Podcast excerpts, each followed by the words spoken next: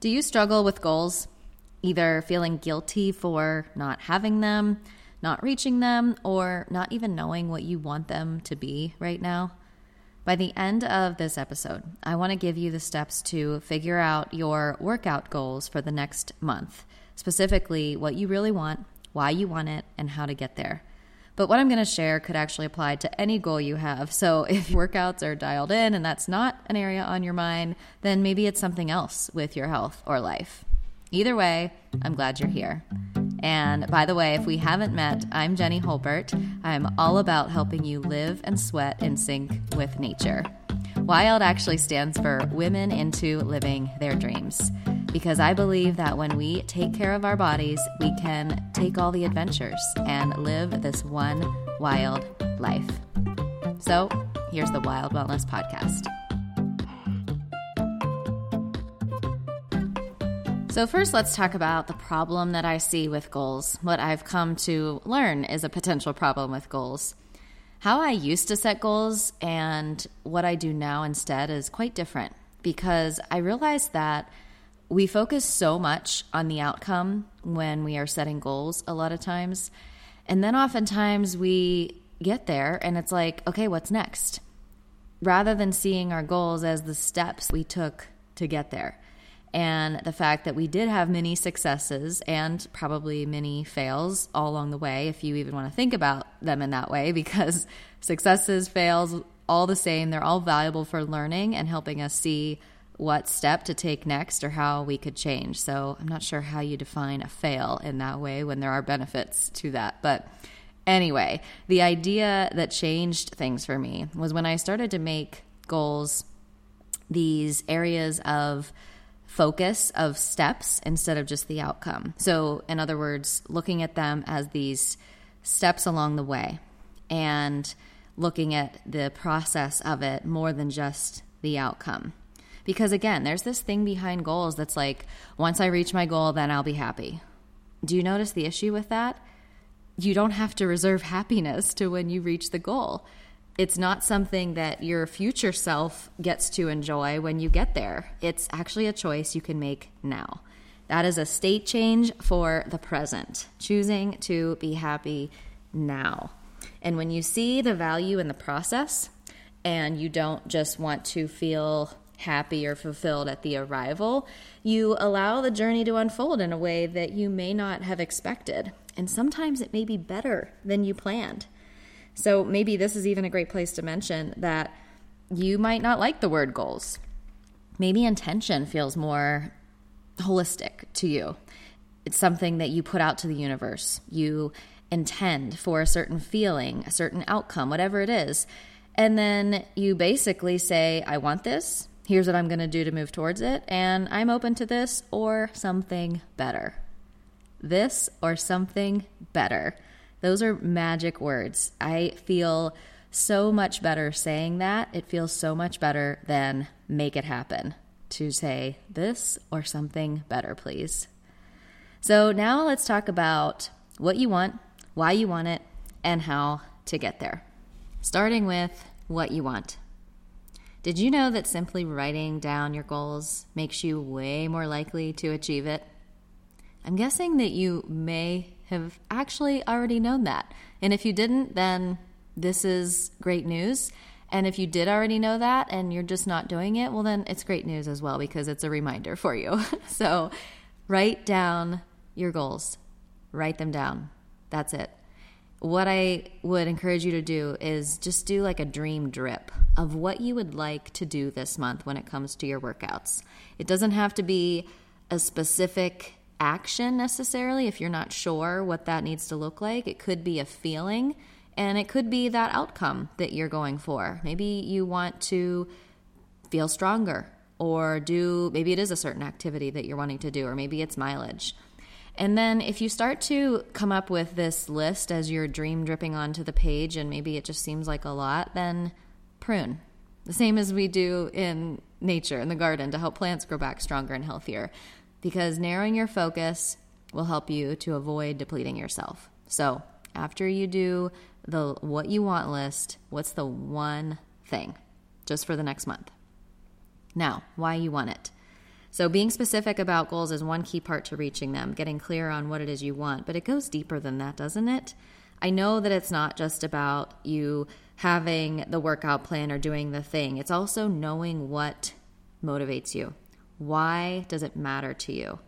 Because if you create meaningful attachment to goals to inspire and keep you going, then you'll be unstoppable in the process and uh, of reaching that. And clarity often brings more ease as well. So if you're really clear on the why you want it, it can help a lot. Sometimes we may even find ourselves in the midst of reaching for a goal and then we start to question along the way like, why am I working so hard in the first place? Is this really worth it? And it doesn't mean that you can't change course because sometimes you may have a reason behind it when you started that doesn't stay the same along the way. Things can change. But ask yourself right now why do I want to achieve this goal? And whatever you're doing, you're doing it because of what it adds to your life and how it makes you feel. So know what that is and write that down as well. Now, how to get there. So, specific steps focused on the process, not just the outcome, is what I want to focus on here. Outcome goals versus process goals, because outcome goals are what you likely have on your mind now, and process goals are the actions that you'll take repeatedly to get that result. So think of process goals as the habits or the activities.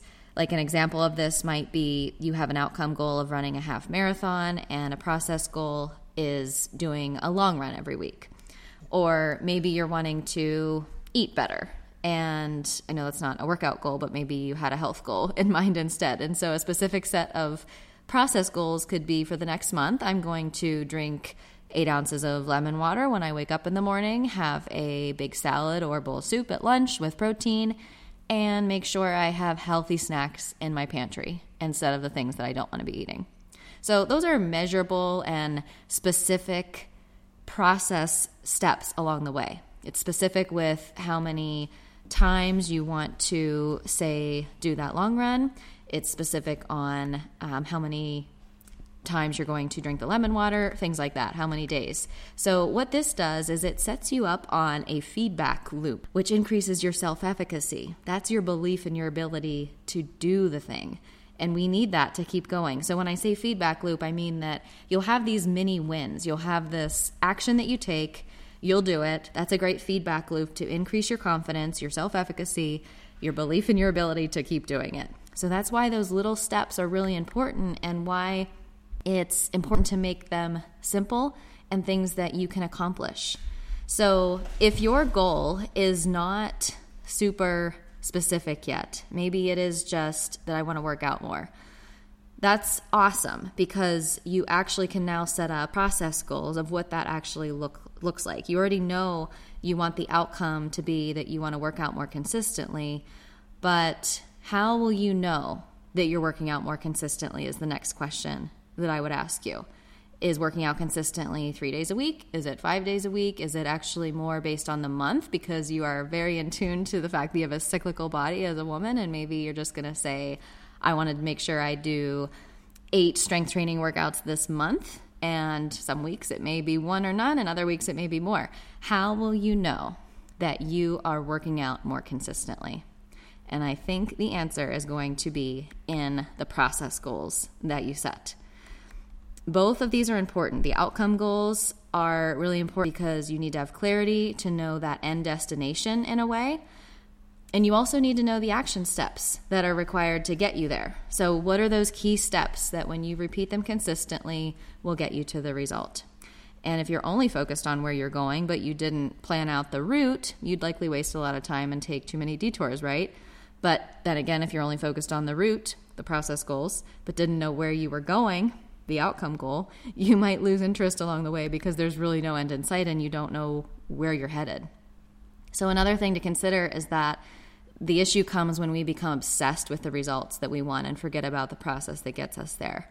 And by doing this, we're actually focusing on what we don't have and an outcome that is something outside of us, out of our control, versus focusing on the steps that are under our control. Process steps are in our control and we can say, I'm going to do eight strength training sessions this month. I'm going to do four runs or walks this week. Can you see how that eliminates a lot of frustration when you're going for an outcome and you see results vary from maybe you and someone else who's taking the same action? It can be really derailing because you wonder why it's not happening for you. But there's a lot of factors that are outside of your control when you are just focused on the outcome. So maybe you're only noticing what is the outcome and you're not seeing those things that are outside of your control or what's different about your situation. So I think the secret is focusing on those process goals, those consistent daily habits and steps and rituals, whatever you want to call them, whatever they are. The process stays steady no matter what. And you're also proving to yourself that you are someone who shows up and does what they say they're going to do, which builds your belief muscle. And as you know, that's the most important muscle you can train. So focus on the things that you can control, and that will set you up for long term success and happy happiness with your goals. Instead of waiting to celebrate until you achieve your results, celebrate every time you follow the process, every time you show up. Because, yes, you can measure those results and acknowledge them along the way, but definitely consider it something that's feedback for you when you do the process part to let you know what's working, what's not working. That's the other reason they can be helpful too. So, to come up with your process goals, see the goal from beginning to end and look at each step in detail. Think about what is it that I actually need to do? What's the one action that I need to take repeatedly to get the result that I want? Like, Maybe it is doing those consistent strength training workouts. Maybe it's meditating every day for a week. Maybe it's drinking the water every day and you're setting a certain number of days that you're going to track that. So, one action, consistent steps, and when you write that down and you track it, you're going to be on your way. You also may want to think about are there any steps that you could drop and still meet your goal? Because we don't need extra things. We don't necessarily want to get derailed by distraction, and we want to keep this simple. So, the other thing I want to say about how to get there is setting yourself up with a cue or a trigger.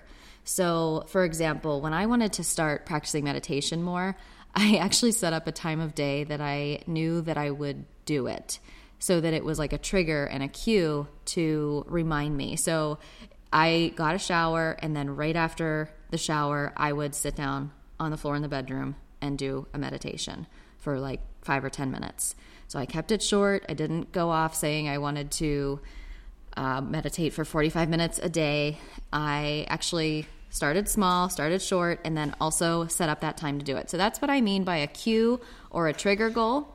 So if you want to do a certain kind of workout, maybe it's whatever behavioral action that's going to help you do it. Maybe it's eating a certain snack in the afternoon because you know that's going to give you energy to work out, or maybe it's a certain essential oil you use beforehand, or maybe it's just saying, I'm going to do it at this time of day every day and do do it that way for a while just to kind of see how does that make me feel? Does that time of day work for me? It's all about those small wins because you get the small doses of endorphins the feel good vibes of knowing that you're on track with what you set out to do. So plan out when and where you'll do that chosen action of your process goal.